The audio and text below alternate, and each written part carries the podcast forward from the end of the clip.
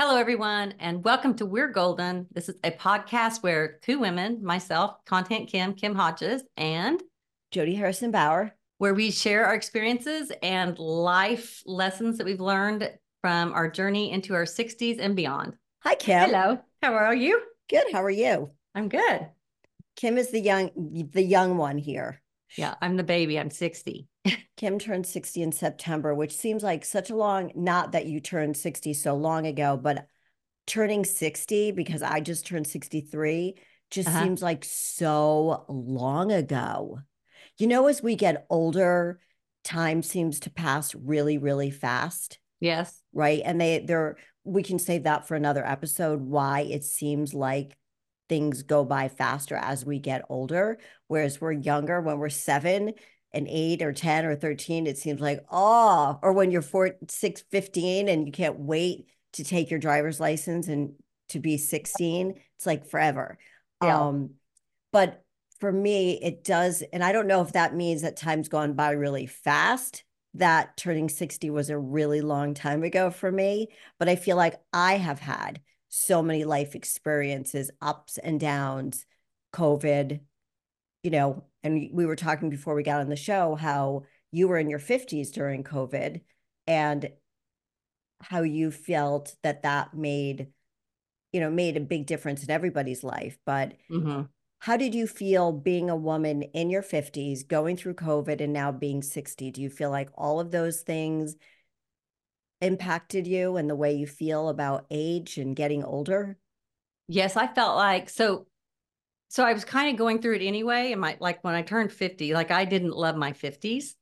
But when I turned wait, 50, because why didn't you like turning because 50? when I turned 50, it I don't know when my kids left for college. I felt like it was maybe before that, but it was but it seemed to from 50 on, it was kind of like I was a little bit lost. Like, who am I? What am I supposed to be doing? Work because I've been taking care of kids all those years. Even when they were in college, you're still constantly going down there and you're still showing up at parents day and oh, yeah. there's still a lot of stuff to do. You're still nurturing them. You're yeah. still you're they're still coming home. You're still yeah you're still nurturing yeah. them. Yeah. So when they left like for their real world jobs it was kind of like just what the hell? It hit me like a brick and it was not good. I so i just i kind of was floundering for quite a few years. Then covid hit and it was like you're stuck at home so you get in that mode and it that's a whole nother world. Like that was a completely different world. And I was fine, I felt like then, but you don't socialize, you don't do anything. And so then when we come out of COVID, you kind of have to relearn everything a little bit. So, and that's right when my daughter got the job at Barstool Sports with me. Right. So that was a whole nother world, which I loved that part. Right. But I have to say, it kind of made it hard to navigate because it was kind of like, God, I haven't even been social for two years. And now I'm out here doing all this. Right. Cause that was what, two or three years ago? That was 2021, right? Two and a half years. Yeah. So 2021 is when you started with Barstool and you mm-hmm. drove out to New York. Yeah.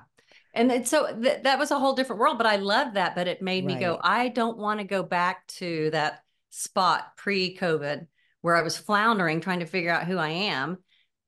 And and just get back in that rut of doing that just it was kind of boring. I mean, it was boring because I wasn't doing anything on my own and I really wasn't sure what I was supposed to be doing or who I was. So I feel like now, I don't know, since I turned 60, it's kind of like I get to figure it out.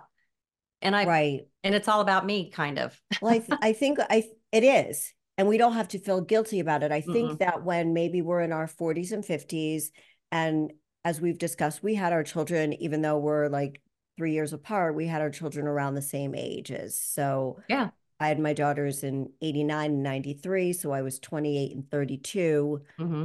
So my oldest left for college in 2007. I would think that's when your son left. He left in 09. 09. Okay. So yeah. Alyssa and then Alex left, left in 11. So that's when Lexi left too. Yeah. Right. So you were, so I was 2011, I was 50. So you were you were only 47 yeah. when Alex left, right? So had were you going through menopause or what was going on in your physical life? Like were you just were you just when Alex left, were you going through menopause? Were you what was going on? Um, no, I, I, cause I had a full hysterectomy. What, how old were you? Let's see, it, I did it in 2013. So yeah, Yeah, so you were 49, yeah. right? I was thinking I did that before she left, but I didn't. Yeah. I did remember Michael was still in college though. Mhm. Yeah. So I was, that was the best day of my life actually, because before that I had PMS so bad and Oh, terrible you? cramps. So is So that two why you weeks had out of every month, I was just non-functioning. Wow. Wow. I never had that. I had to, I was, I was competing and I remember going through the same thing. So my story is a little bit different, but similar to yours in that because I got divorced in 2002, Mhm. that was sort of my wake up call to me to start creating a new Jody. Yes. But while I was doing that, my girls were only nine and 13 when I got divorced. So And was that hard because you were still in that mother mode, but you Oh. but not married anymore. So that's a huge identity, like being a wife. Very, very hard. Very, very hard because I was only known as Mrs. Harrison. I kept my my two last names are my my ex-husband and my now husband. I should just go to just Jody and just keep it that way. Um, because who knows what's going to happen in the future. Anyway, Like share. yeah, I should just be Jody. So, um, yeah, that was a really trying time for me. And being 42, being, you know, I thought I was old, but now I realize how young I was. It was 21 years ago. And trying to figure out who I wanted to be and being there in the same way or in a better way than I was before my divorce because um, I needed to show them how strong I was, how resilient I was, and show them that you can be this woman who could have a job and also be a stay at home mom. But let me tell you, for every woman listening right now who works full time, and I did not go back to work full time at all, I was working very part time, um, who works full time and is raising a family. I don't know how you do it because it's very hard. And to also be present if you have you're married and you want to be present in your romantic relationship. So you have to be a mom, you have to be a wife or a significant other, and then you are this completely other entity at work. I, I think that would be very overwhelming. So for me, um, you know, my strength came from being the best mom that I could be. And I did my work and worked on myself in the pockets I've had time when the girls were in school. So yeah, that was very transitional for me. And then I started competing in fitness shows, which started giving me confidence and identity. And then I started going through menopause at 40, at 48. And I started competing at 47. Wow. So so as I was opening up my first studio at 50, I was like night sweats, hot flashes, in a relationship with somebody. Um he that's he a was, that's a lot to navigate. it was so much. I look back, my life was so chaotic, but I was always, and I, you know, that relationship turned into a lot of toxic stuff because he wanted to be with me all the time. And I said, no, no, no, no, no, no. This is my time with my daughter. I'm never, Alyssa was already in college. I'm never going to have this time with Lexi for four years all alone. hmm I'm never giving this up. And if you don't want to date me anymore, then don't date me. And it went on back and forth like that until like Yeah, that's 2014. that's good you handled it that way because I can just through the years, people that I've watched when they get divorced kind of go off the deep end for a while. And some Mhm. people it can be a year, two or three. Some people just months.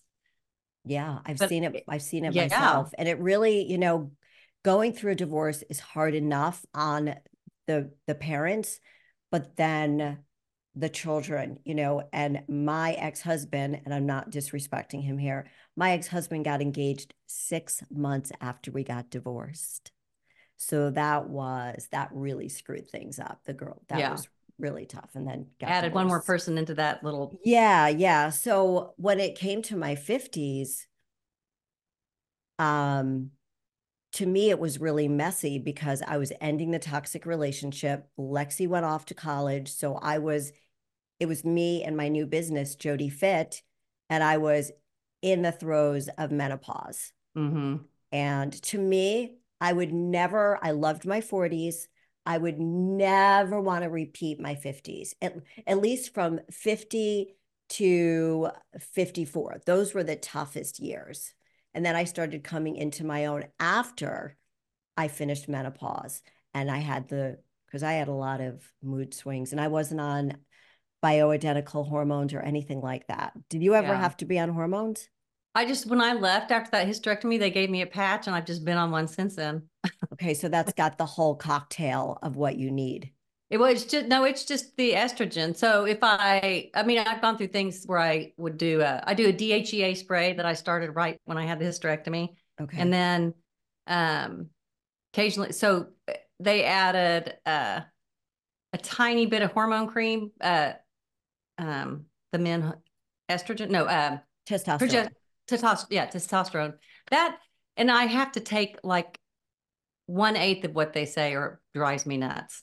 Like I can only do that happened to me. That happened to me too. That happened Yeah. to me too. And it was in front of my daughters, and I went crazy. Yeah, And they were Yeah. like, What is wrong with you? I said, I think I'm taking too much testosterone. I was taking what the doctor had suggested. Now I take a minute amount as well.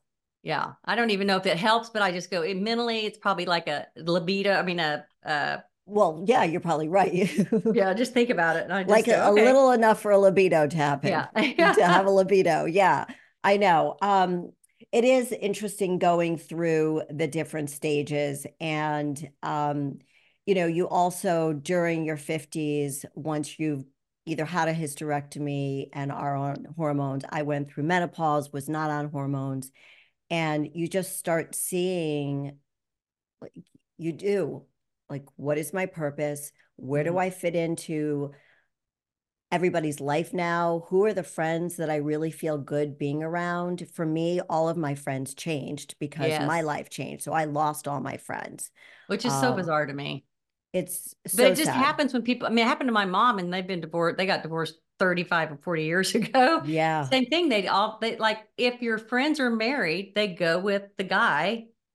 It's just Well, how they, it is. they went with my ex-husband because he had a fiance already. So since I was just dating, so I was Yeah. like slutty to them because I was dating. Um, and I never left my daughter's home so I could go on a date. I was just a very present mother.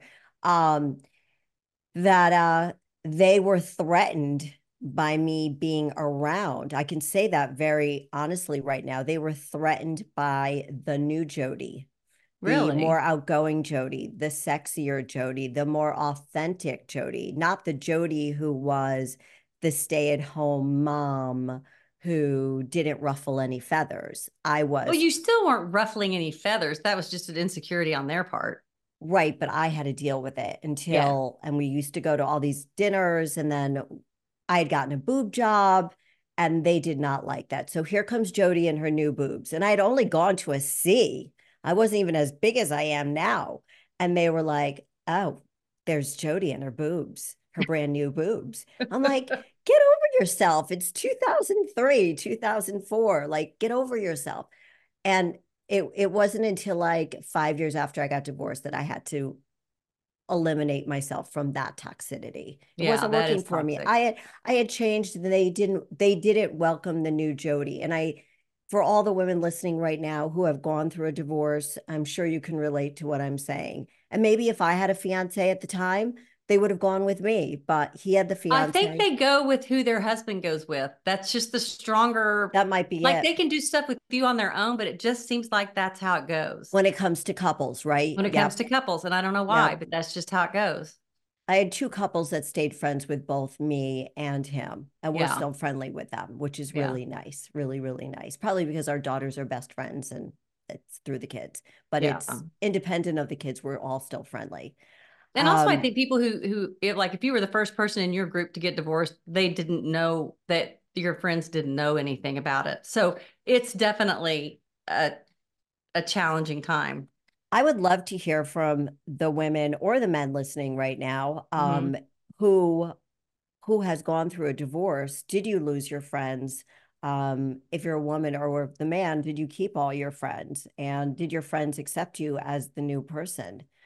And I didn't know that I was becoming a new person. I just was evolving into the woman I wanted to become. And I, I see, and her. your divorce was different, I think, because it wasn't infidelity on either side. No, no. So it was just you wanted it was just you needed to change. Like that was what your deal was. But where everyone I know that's gotten divorced, there's been infidelity, oh. and that makes it easier to pick a side. Yes, because you always you kind of go, yeah, he's a jerk and he's out, so we're he's just a cheater. Sticking, yeah, yeah, that would be easy for me too. The hardest thing was was one of our closest friends. Uh, they knew him before they knew me, and they said, "Jode, we have to pick a side."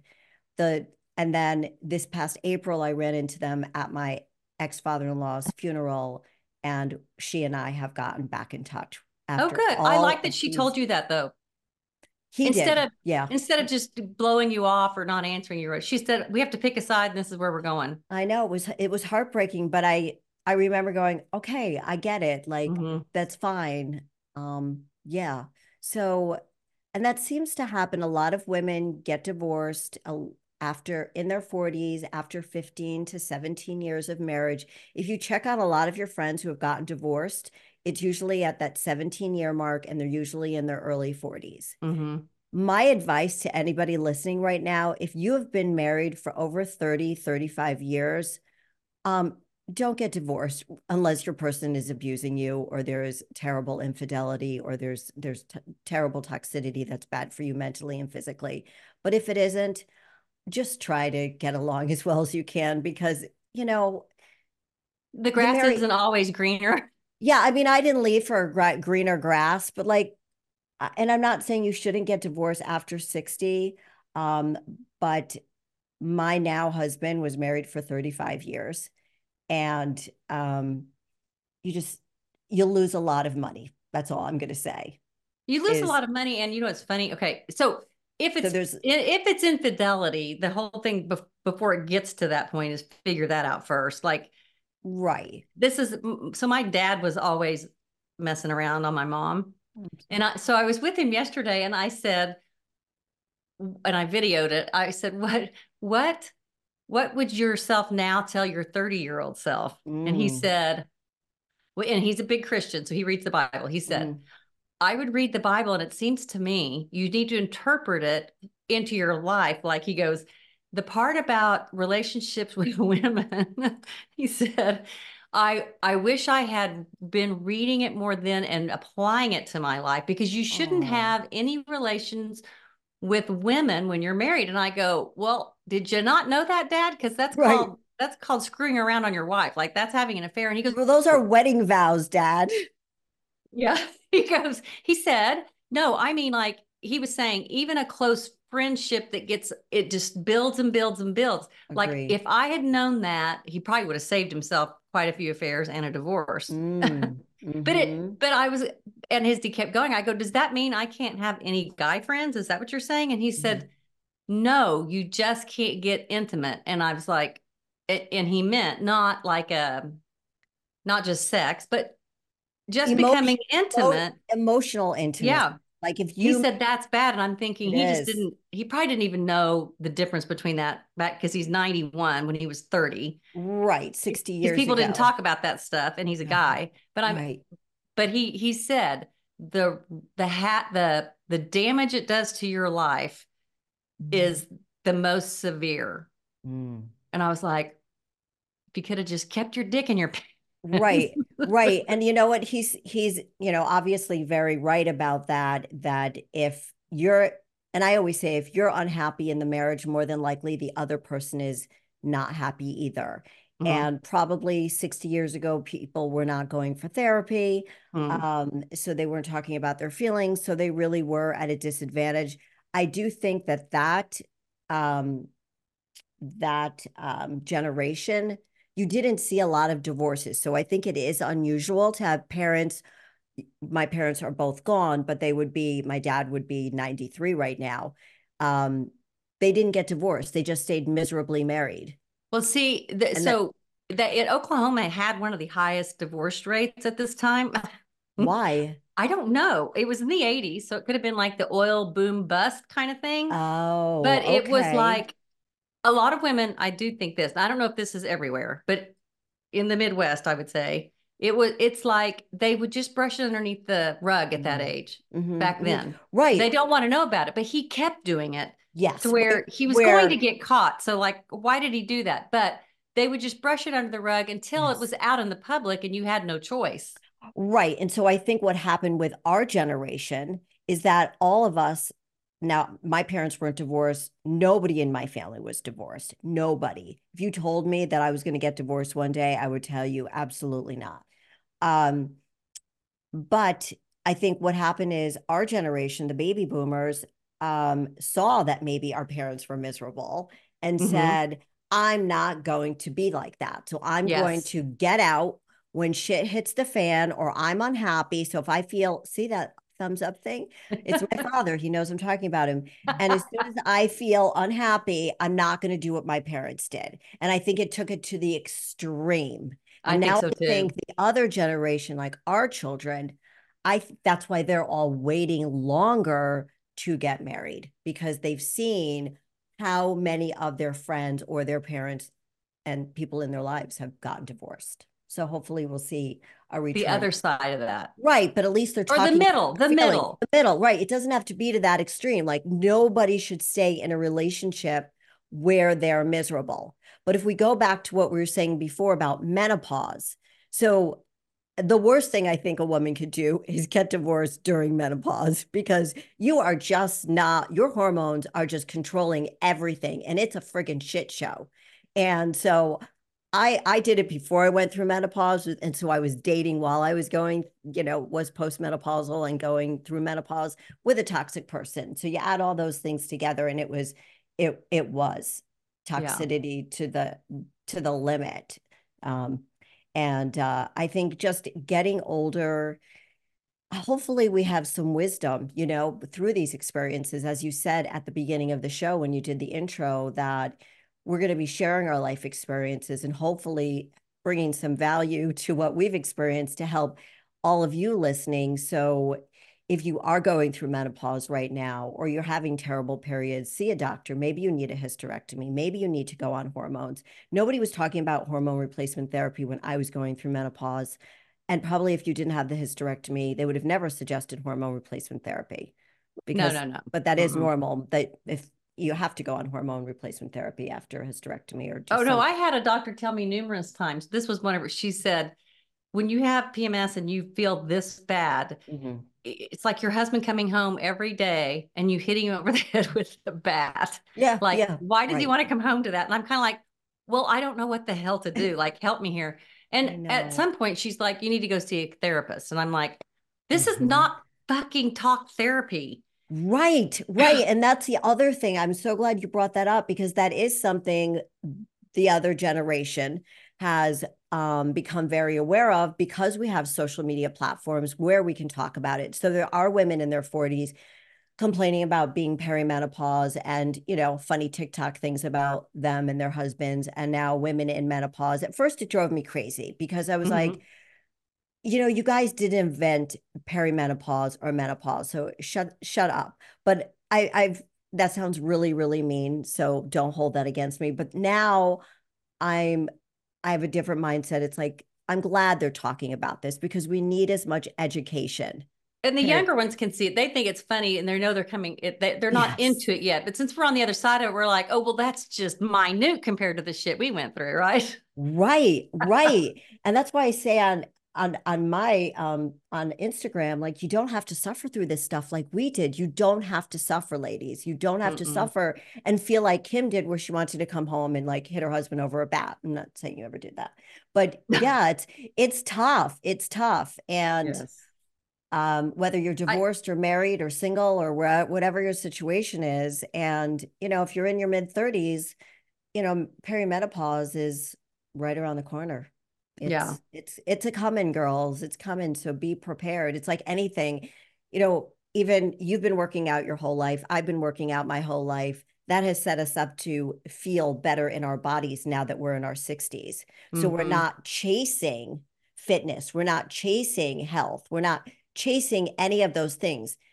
And we're not saying that it's too late because it's never too late, but it's like being on top of perimenopause and menopause. Like look get your blood work done find out if you're deficient in any hormones get look into hormone replacement therapy. So when you do go into perimenopause or if you are perimenopause you'll know where to go and it Yeah. let me tell you it's not your OBGYN it's a hormone expert and being prepared so you're not chasing it like I did because I didn't start until I was 60 Yeah. and it wasn't until I saw a friend who also had a hysterectomy who was starting to take, she was turning 50. She was 10 years younger than me.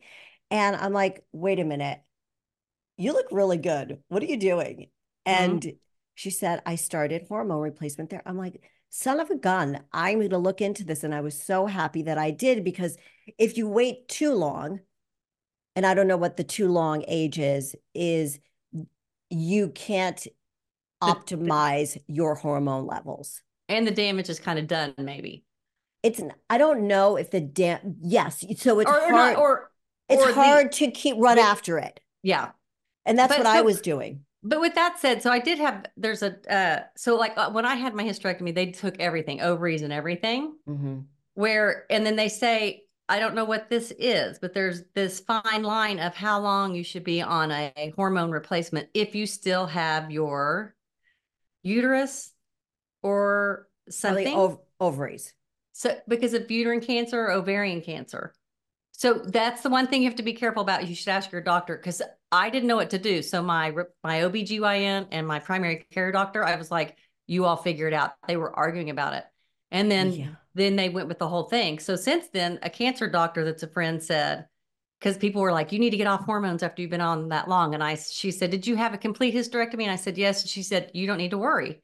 Right. But if I'd had parts left, I may have to worry. Right, right. So that's in that's for your hysterectomy. And also I know, and neither Kim or I are doctors. So please Yeah. make sure that you do your research. This is we're just sharing our experiences. And I'm just gonna plug Fearlessly Authentic for a second because in August I had my hormone doctor um, on there who's an MD and um, a naturopath who specializes in hormone replacement therapy in August. And they both spoke about it. And I still, those are like one of the top rated shows because people just got so much information. And so if you want to listen to those, just go to Fearlessly Authentic anywhere you listen to podcasts. Um, I think the point to all that is don't ever stop trying. If you don't feel good and one doctor doesn't work, find another one. Don't feel like you can't. Right. And then get second, second and third Yeah. opinions. Like Yeah. just don't go to somebody who's going to tell you. But I do know that if you've had cancer Mhm. of some sort, you are you may not be eligible to take hormone replacement therapy. But it does definitely help get through the messy 50s. And I as I said, the 50s, when I think about it, it's middle age. And we talk about, I refer to it as the messy middle. The Yeah. messy middle. You've got the sandwich, you know, you got the bun, and you've got the messy middle food in the center of it, and then you've got the other bun. So I think the the bun was like 20s, 30s, 40s. Then you get the messy middle. You're an empty nester. If we're going like Kim and I were, like you're having your kids in your 20s and in your early 30s. The messy middle is in your 50s. Uh, menopause, empty nester, maybe kids are getting married, whatever, or moving far away. And then once you hit, oh, your 60s. So I was listening to to Jodie Foster, and she said she didn't love her fifties either, which I keep hearing a lot, and I think it's kind of reassuring. But she said The you're messy not middle. sure who you're not sure who you are. You're confused. You compete with your old self. You wonder if you're a relative. And she said she thinks when you turn sixty, there's a hormone that shoots through your body, and all of a sudden you're happier because just nothing matters anymore. It's kind of like it's all okay. Like I got yeah, it. it's like we've been through so much crap. We can handle this, and we're going to handle it like a pro because we've been through this so many times. That's not to say that stuff doesn't hit us. No, but we have more compassion for ourselves after everything you've gone through. Like this, these changes, Yes. because you there's a lot. Somehow you go, I'm going to own it, and I'll be compassionate with myself about it. Mhm. And maybe it's because you can finally go. It's okay that I'm going to be compassionate with myself after I've been compassionate with everyone else all these Yes, years. that's a great point. Giving yourself grace hmm after all of these years when you were so hard on yourself. Yeah, Yeah, and beating ourselves up for maybe every situation. And if, you know, maybe you're not that kind of person, maybe you ne- always gave yourself grace and God bless you if you did.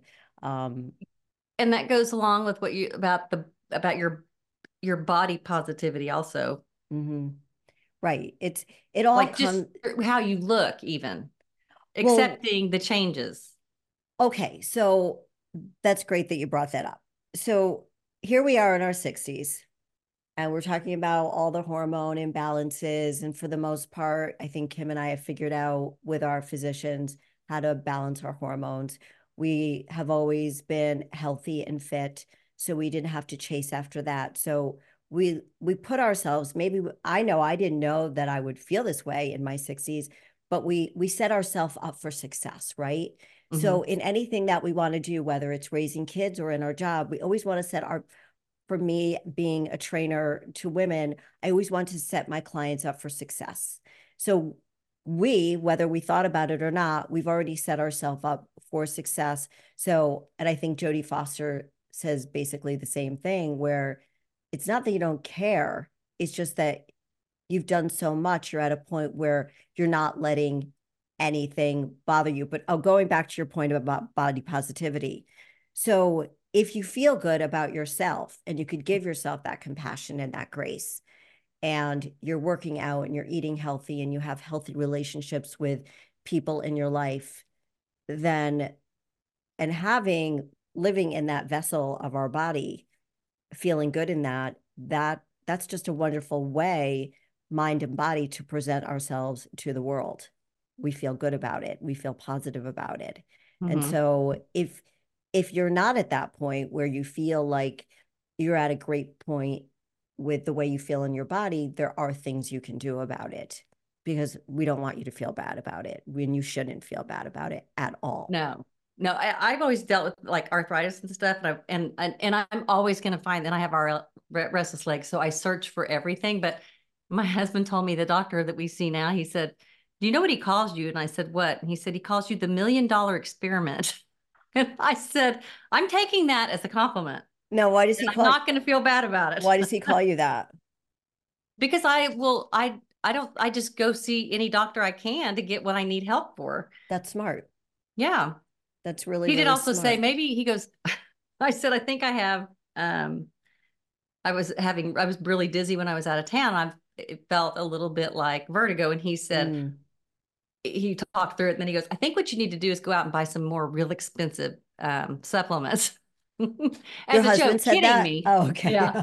no, the doctor did. He was just oh, kidding me, but I was kind of like, he's very black. You know, he's kind of old school a little bit, but at the same time, I'm like, hey, this works, and this is what I'm taking. You know what? Um, you have to fight for yourself. To the point of that, you do, you do, and you can't accept um everything that you read. You have to go see the doctors. When everybody, you know, asks me who like about the hormones that I take I tell them, like, I'm not a doctor and you need to do your own research. And even um, when I had my tummy tuck last year, I interviewed 10 doctors because I needed to know which one I, I needed to hear the same answer from like five or six of them. Yes, you need a full tummy tuck. No, you need a partial tummy tuck.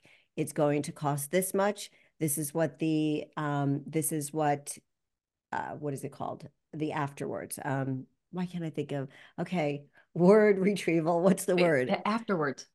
Yeah, like after you have the surgery. results. Not the result. Recuperation. Oh, okay, okay. Yeah, the recovery time. And, you know, and once I heard the same thing over and over again, I knew, okay, I need a full tummy tuck. Okay, now what doctor do I want to see? And and then and then you get closer and closer, but just don't believe everything you read or hear on the internet and um, you've got to do your due diligence this yes. is this is your body this is your life and um, and these are your decisions to make and if anybody in your life tells you you don't need to gain weight lose weight or they don't think you need plastic surgery or they don't think at the end of the day you are a grown ass woman and you need to make those decisions and weigh out the pros and cons of everything because there are cons to everything. Mm-hmm. Oh, there are for sure. I and I kind of did the same thing with my facelift. Like I researched all these doctors and all these things. But I will say, like when you just said that about uh the people being negative about it, about your weight or whatever, lose weight, don't lose weight. Right. Um, and I'd forgotten this until one of my friends said, Alex sure looks skinny. And I said something to Joe and he goes, Alex looks exactly like you did at that age. And I was like, oh yeah, I'd forgotten about that. Like I I was that thin. I could wear that size. I could do all that. It was just natural for me. I didn't, it wasn't, I mean, I worked out all the time and I Right. ate. I've always eaten But you're really nat- well. naturally, but but genetically, you Yeah. are naturally thin. Thinner. So yeah. Right. And so I, and when my friend said that, I was kind of like, I kind of was like, oh my God, Alex, you got to gain weight. And then when I said that to Joe and he said that to me, I was like, that's what perception of other people's comments will do for you.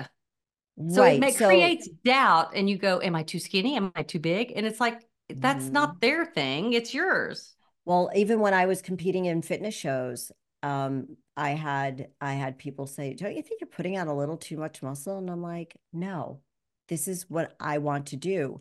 The old Jody would have been like, "I don't know. What do you think? What do you think? Should I not do it? I don't know. I don't know." Like my hair used to be really short, like Sharon Stone short. These are extensions.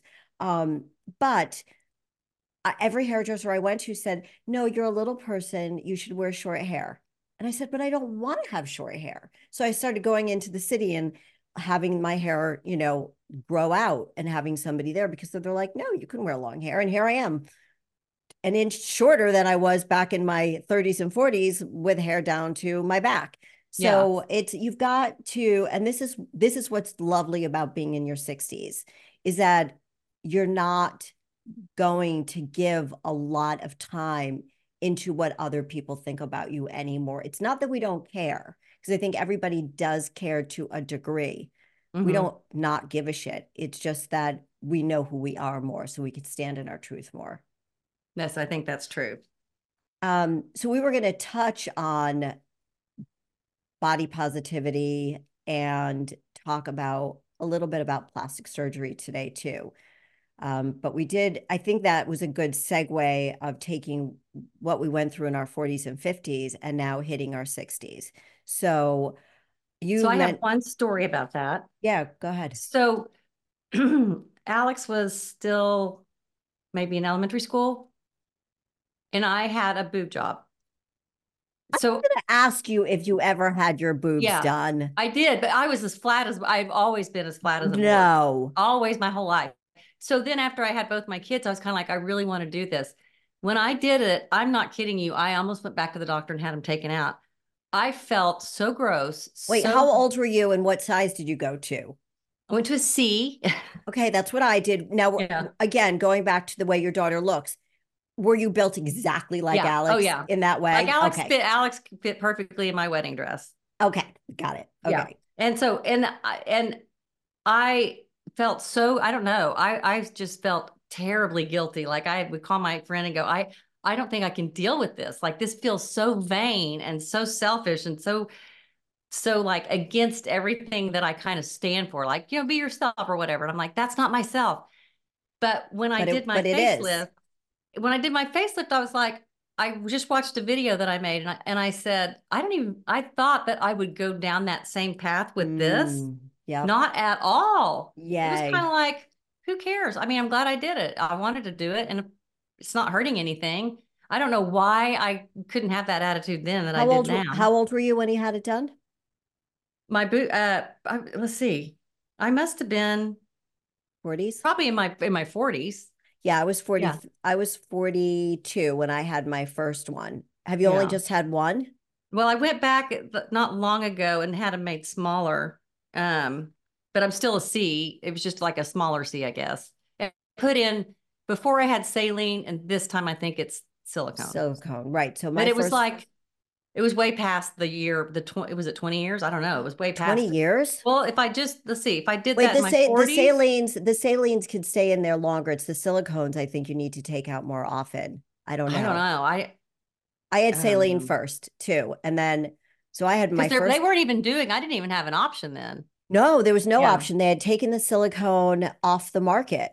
So we were within like a couple of years of, of each other of getting our boob jobs. And I am um I'm gonna be right behind you on the facelift. It looks like 97, 90 1997. Okay, and I had So Alex would have been only three, 93, four, five, six, seven. She would have been four. That's Oh, probably why I felt guilty. That's probably why. Yeah. Well, I was like, mommy can't hold you. right, right. Well, I had mine after the divorce and I went to camp. So the girls were away at camp for the summer and it was parents' night. Now I went from a B to a full C. So I it wasn't a it was not a big jump. I was not flat chested. Um and my oldest daughter who was only 13 and you know we had just gotten divorced. It was six months afterwards. As a matter of fact her father was the one who took care of me but that's for another episode. Um we were we were thinking about getting back together again six months after. Um and then he got engaged right after i said no we can't get back together. Yes yes. You can't make this stuff up. So alyssa was so that was my oldest alyssa was so upset so upset because she just started developing because she was on the she everything she was so upset that you got a boob job she or was so that your upset dad was that I, getting engaged. well both but that didn't Both. happen until after the boob job so Okay. um she was upset that I got the boob job because she hadn't developed fully yet. She was about two years behind. So she was 13. So she had like really nothing going on. Um, she had just gotten her period. So she was upset. But when I think back, it was hardly even a change. So in 2008, I went back and I got double D's. Oh my God. I went from a C to a double D, competed, and then in um 2017 I had um a lift, kept the double D's, so took out the stuff and then I had him do a lift. I never had the lift. But they were like they were starting to bottom out, so I looked humongous, like Yeah. ridiculous. And so now I have the lifted double D's in my body and I'm thinking about going down to a C in a couple of like I don't Well, know. Does it go? Does it go C D double D? yeah Okay. yeah so i think i'm just going to go to a full c and those those are the ones i'll be buried in Yeah. Yeah. i always talk that. about i'm going to have a really tight face a really flat stomach and great tits when i when i'm put into that coffin so i'm like girls these are the ones i'm going to be buried in but um what was it? You sent me the article that uh, somebody said they want to age disgracefully. oh yeah who was that was that Cher? no who was no, it was the dark-headed girl that was on the Housewives that's married to Harry Hamlin. oh yeah lisa rinna Yeah. Lisa Rinna. So, as you can see, everybody, we are sharing our plastic surgery um, stories here with you. So, Kim and I have both had boob jobs. Um, I had like a lower facelift in when I was 58, so 2019. Um, and I I need because I I look across at this beautiful woman here every single week who's just her face is so freaking tight. I hate her. Um, I had my upper lids done. So I'm I need this has been five years. So it's time for the full-on facelift. So I'm gonna actually go and see, I think you look awesome and don't need it, but that doesn't matter. It's all what you want to right. do. And that's what we're talking about, right? Yeah. So when you Mhm. told me you were getting a facelift when we first met, I was like, this woman's face is perfect. She You're does not need anything. Um, but it it comes down to standing in your truth, not listening Yeah. to what other people. Obviously, if you have a significant other, you want to make sure they're on the same page Yeah. as you and are are there for you in any way because you live with them and having a relationship with them. And And- And you if you know. do it right, I, honestly, I don't like. I don't think most people would notice that I had one that didn't that like no way.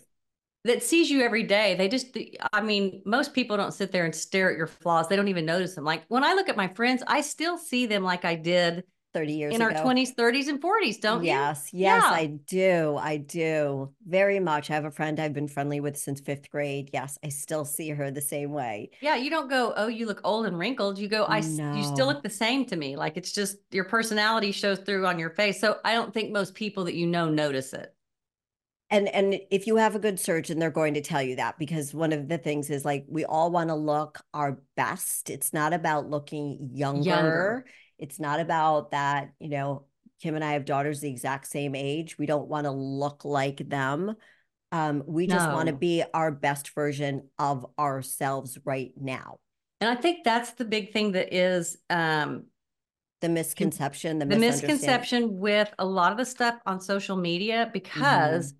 I think like everyone getting their lips done and not and no one out there is saying doing a lot of stuff in your lips you're going to have to keep it up no one's saying that part of right. it right or whatever the stuff they put in their job these things that they're doing to look kind of the same or what's in style or whatever what's ever trending what's right? trending but there used to never be anything trending except for longer or darker eyelashes or eye you know heavier like with Brooke Shields when like Brooke Shields she brought the bushy eyebrows yeah, right? but yeah. it wasn't like a, anything like physically done to your face. It was just how you did your makeup or how you did your hair. And well it's a I, different world now. But I think a lot of the stuff people start doing it so young, it's kind of going to be really bad in the long run. I and it's agree- also scary at that age because you go, this is this is you, even if you're on you, I mean, you go down the the the rabbit hole of social media. It's easy to get on there and just keep looking and looking and looking. Mm-hmm. But if you're young and you're on your phone that much, imagine that age having that in your face. If I had and, that on my face when I was in my 30s, I would probably think I was fat and ugly. I don't know. Right. And being a little insecure because who isn't still insecure a bit in your 30s? I don't care what they all say. But um, I also think, uh, uh, to your point, I also think that if you do too much too early, um, yes, you have to keep it up but I also feel that it makes a lot of these girls in their 30s look 10 years older. It's like, what so are you too. guys doing? Stop wearing so much makeup.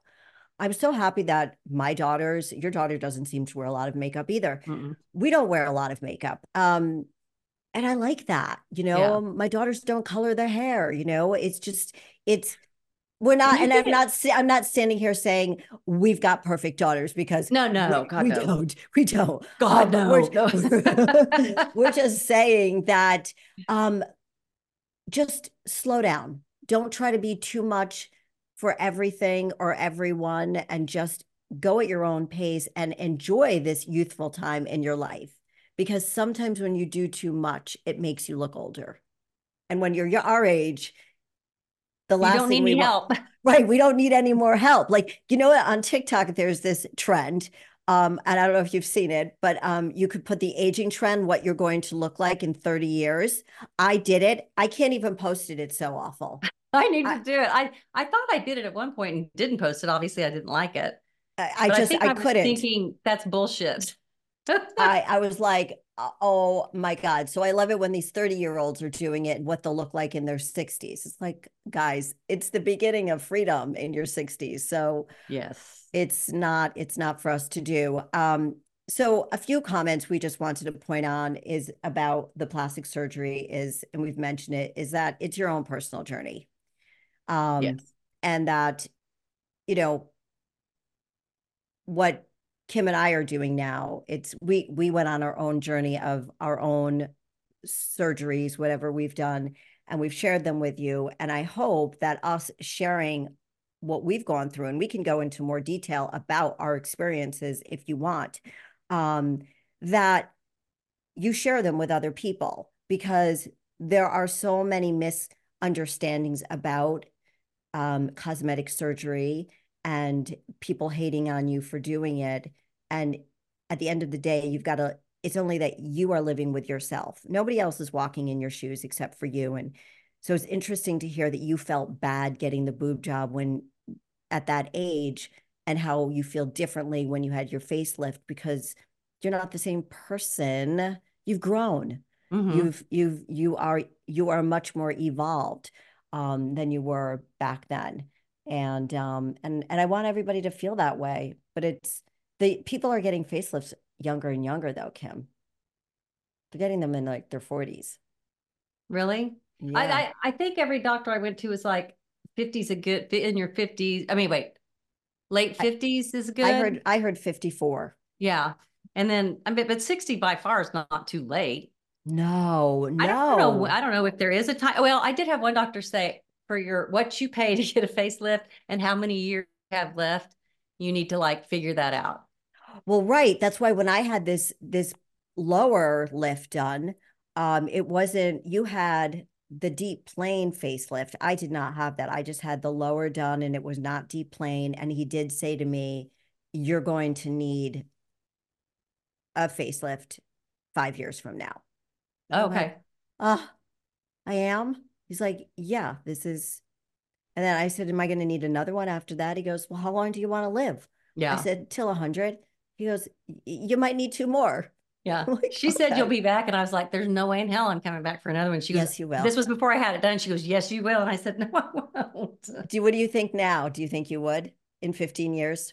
12, I don't know. I'm still years? on that since I'm only six months out. You kind of go through that thing where at first you're really tight because you're so swollen. Yeah. And then the swelling starts to go down. Even Joe was like, wow, it's kind of loosening up a lot. Oh no, he did not say that. he did, and I was oh. like, no, I oh. think it'll be okay. But oh it, my god, it's so funny because you go when he first saw me, he's like, God, you look like a mannequin because your face is so tight.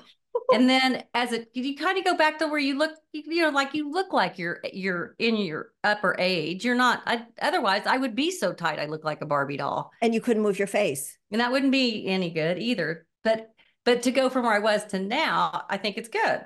Yeah. So yeah, but I don't know if you. I mean, like, I I don't think my mom at 83 needed a needed a facelift, and she hadn't had one. I think she looks great. So I she don't. She had know. one at 83. No, she's never had one. Oh, she'd okay. like no. to have one at 87. Right now, she's 87, and I'm like she like, doesn't need it. I'm like, why would that? See now that person, if she found a doctor that did it, they maybe need to be shot. yeah. Right. Exactly. Yeah. Exactly. Well, are you going to share your before and after? I got all the videos made that uh as I because I went through I I recorded everything like for the first month and a half or two months. Mm-hmm. Just to show it's kind of a, that's a whole lot of change through there. Yeah. I know I'll get raked over the coals when I share it. No, because it's going to be not. a whole because you look terrible. Like you you're bruised all over. You look like you've been hit with a bat. Absolutely. Yeah, and then and then I, I, I need to do a little more follow up because you still even six months out. I'm just now kind of getting more like it tingles and stuff. It's not as numb, right? It's not as numb, and that that didn't feel good. Like if no. I if I were to go like that, you go, ew, gross. right, right. Somebody but you're could... still swollen. It like I can wake up some days and be swollen, or I can be just at the end of the day go, God, that side feels more swollen. I mean, it takes a full year to get over it. it I think it does. It does. That's what they say. It, but they do also say it's the gift that keeps on giving. I'm giving. That's I heard that a lot. Yep, it's the gift yeah. that keeps on giving. Um, but it's so, kind of like we, for people who had no boobs before they had a boob job, like me, none. Yeah. And you go, oh my God, I, I hate, I don't even want to put a swimsuit on because I'm as flat as a board. Everything's terrible on me.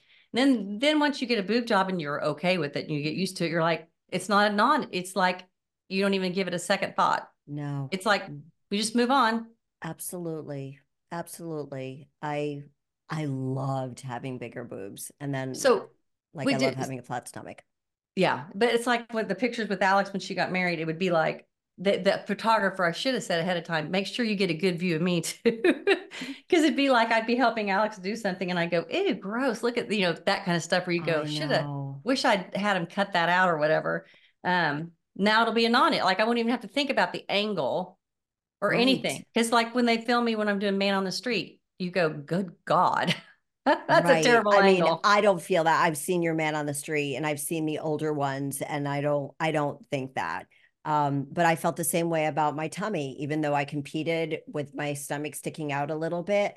Um, it was always something that bothered me. And now when I do a photo shoot, like I did something for the for in fitness, I didn't even have to say, make sure you tell me to hold my stomach in. It was just like I had all, you know what? It just gives you this confidence to be free, to be you. And you're not self, like you're saying, you're not self conscious anymore. And to me, that's really important for our mental health. Mm-hmm. It's, yeah, it's, I think for anything, if you do too much of anything, right? If you exercise too much, if you only eat healthy 1000% of the time and never indulge in anything ever, um, if you are, if you do anything to one extreme, it's not healthy for us, Mm-mm. right? Um, so find that moderation. So if you're somebody who becomes obsessed with plastic surgery, maybe you need to seek some help because maybe there are other things in your life that aren't working for you you know, I've mentioned this before. I was like a shopaholic when I was married to my ex husband because I wasn't happy in my marriage. I wasn't having an affair. I wasn't taking drugs. I wasn't t- drinking alcohol. I, I, I spent a ton of money on stuff I didn't need. So, mm-hmm. and that was my outlet. And then I got help for it because I realized, oh, oh, it's not that I want these things because I wanted to return everything. It was that it gave me that sense of power and freedom that I didn't feel I had in my marriage. Mm-hmm. So if there's anything in your life that you go to an extreme to, you should really sit back and talk to somebody about it. That's a really good point. You know, because yeah. an extreme of anything is not good for our mental or physical well-being. So, um, anything else that you wanted to share about plastic surgery that maybe we didn't um, talk about? We've kind of gone all over the place talking about the judgment, the challenges, and the rewards. Mm-hmm. Um, the I, I mean, other than really doing your research, and I I don't mean just doctors. If it takes you four right. years to do a bunch of research, just yes. do it. Yes. And also, if you can, um, I know a friend who's just crazy about doing her research, which I think is great. Um, she likes to talk to patients of the doctor to see how their results went. Now, knowing that everybody's results are just going to be a little bit different, but how did the whole thing go? I think that's very important too. Yeah. So don't just go to their social media page and see how everyone turned out and go, that's what I'm going to look like. Cause they're generally going to post the ones that look the best, right? Yeah. And I will, yeah. should I share about the doctor that I went to see in, in, um, who gave me a quote of $186,000 for a facelift. Yeah. Yes. And then, and then I want to tell you what my doctor did about giving you people to talk to. So to, tell us about yeah. your doctor. Yeah. So I went to, um, I'm researching on getting a full on facelift. So I had my upper eyes done and, and a lower and a lower lift of some sort. I don't even know what I had. So I sound dumb saying that. Um, and now I need the uppers, the lowers, and a full on facelift now. So I'm doing my research. I went to see a doctor, and her quote was $186,000. And I thought, this office is really, really nice. I don't need to be in a doctor's office that's this nice who's going to and then I compared her price with so many other doctors and it was insane. So really you've got to do your due diligence. That was my yeah. first consultation. And um and I also if I I hate I mean this sounds bad, but if you like would I think a facelift was worth it if I had to take out a loan? Right. I probably wouldn't think that. I don't know, but I mean I, I just want to go it's almost like a it's like you kind of have to if you think you're going to get one save up for it ahead of time and then yes. do it because it's like yes you just i don't know. It seems like that would you be, don't you don't want to live in a hovel not having food to eat or a car to drive yeah, like there's a whole lot of things that go into it. You it's that go, balance. You got to find that balance. Like do you want to be bankrupt but have a beautiful facelift? I don't no. know. That's yeah. where i feel that it gets misunderstood and people do become obsessed and they don't think it out rationally. And maybe even these young people doing all these things, it's not cheap. I don't know how they afford it at their age. A lot of it. I mean, just to get your hair done and stuff is expensive. So I think I, that you do kind of have to go, this is this is not for me right now. And I mean, if you what's well, like saving up for like your you retirement. Said, just like you said about, yeah, if it's going to affect your retirement, that's terrible. But like you said, um, uh hold on, word retrieval. Um it's like good God, it just went doing away. Is, is it um talking about girls doing it too early, like in their 30s? And... Yes, and, and paying for it, but mm-hmm. I can't mm-hmm. remember where I was gonna go, Jody. Good God. Okay, but it was okay. So anyway, I'm gonna move on to maybe it'll okay. come to me. Okay. Um the girl so the doctor that I went to, they give you she gave me three people to talk to mm. who just oh. had different phases. Like one was just six months out, one was like eight months out, one was a little bit longer, I think. Mm-hmm.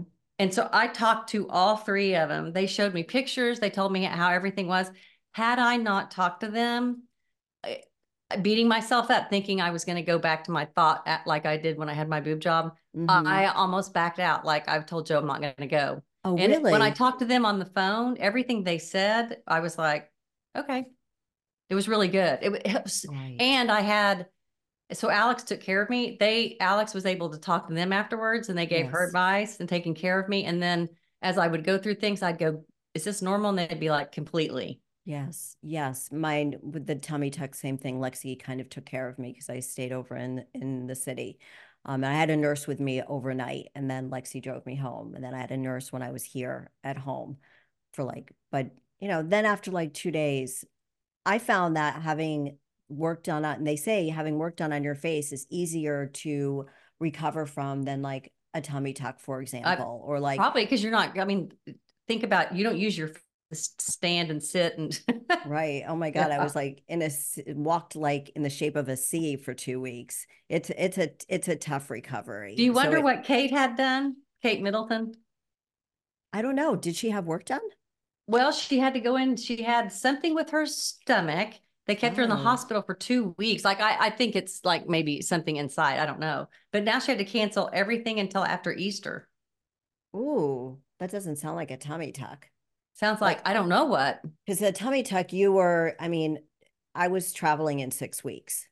I was, oh, yeah. I still couldn't lift any. I mean, they said you could start lifting, but I couldn't. I had to have people put something in the overhead on the plane for me. I couldn't lift it. I just said, I had surgery. I can't lift this. So she must have had something really bad on the inside. Ooh, I hope she's okay. They, I think she'll be okay, but I think she just can't do very much till after Easter, which is mm. in when March or April. Well, look, I hope that if it's if it's I hope it's nothing bad, but if it's something that's cosmetic, um I hope that she shares it because as we said at the beginning of the show, the the more you share, the more you empower other women, the more you educate and empower other women and there is no reason for us to not be educated in this and therefore not judging others for what they're doing it's it, it should be do what you want to do know the pros and cons and don't and and you know financials 101 don't spend spend money you don't have yeah. so if this is really important to you then save up oh, for it. I remember what i was going to say. There you go. Okay. But the the girl if, if you're younger and you're trying to be in on these fads and spend all of this money doing these things mm-hmm. like the lips the whatever the cheeks or whatever the injections and stuff are it kind of goes back to that same thing you just said about you were shopping a lot. Like yeah. maybe you need to figure out what it is you're trying to fill that you're trying to keep up with these fads that maybe aren't really what you look like yeah and it's it's yes and like and it also goes to over exercising, overeating, yeah. under eating. Um, maybe you're traveling all the time. What are you trying to escape? So it's it's get a reality check. I know that sounds like tough love, but Kim and I are pretty tough. Um, you know, get a get a reality check and um and make sure that you've got a healthy balance um in your life where your mind and your body are are both very very healthy. And so um, let us know how you liked this episode. We'd love for you to rate, review, and subscribe to the show. Um, there are a lot of you that have subscribed to us on YouTube, and we are so grateful for that. And we love, love talking to you. So mm-hmm. let us know what you think of this this episode where we're talking about the messy middle of our 50s, being in your 60s, divorce, plastic surgery. I know we talked about a lot of things here but that's just the tip of the iceberg. We're going to get into more in depth in a lot of these subjects as, you know, two women navigating our life through our 60s and um and what we've learned and what we want to share with you and you know hoping that you get a lot of value and share this so if you're in your 60s maybe you want to share this with your mom or your sister and if you're in your 30s listening to this maybe you want to share it with your mom or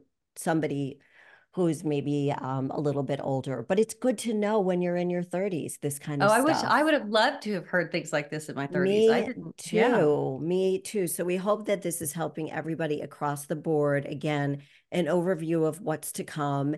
And uh, so you can find us on anywhere you listen to podcasts at We're Golden. You can find us on YouTube at We're Golden. You can find Kim at Content Kim. That's with two Ks. And you can find me at Jody Harrison Bauer on all social media platforms. And for now, thank you for listening. And until next time, stay golden, everybody. Bye-bye. Bye.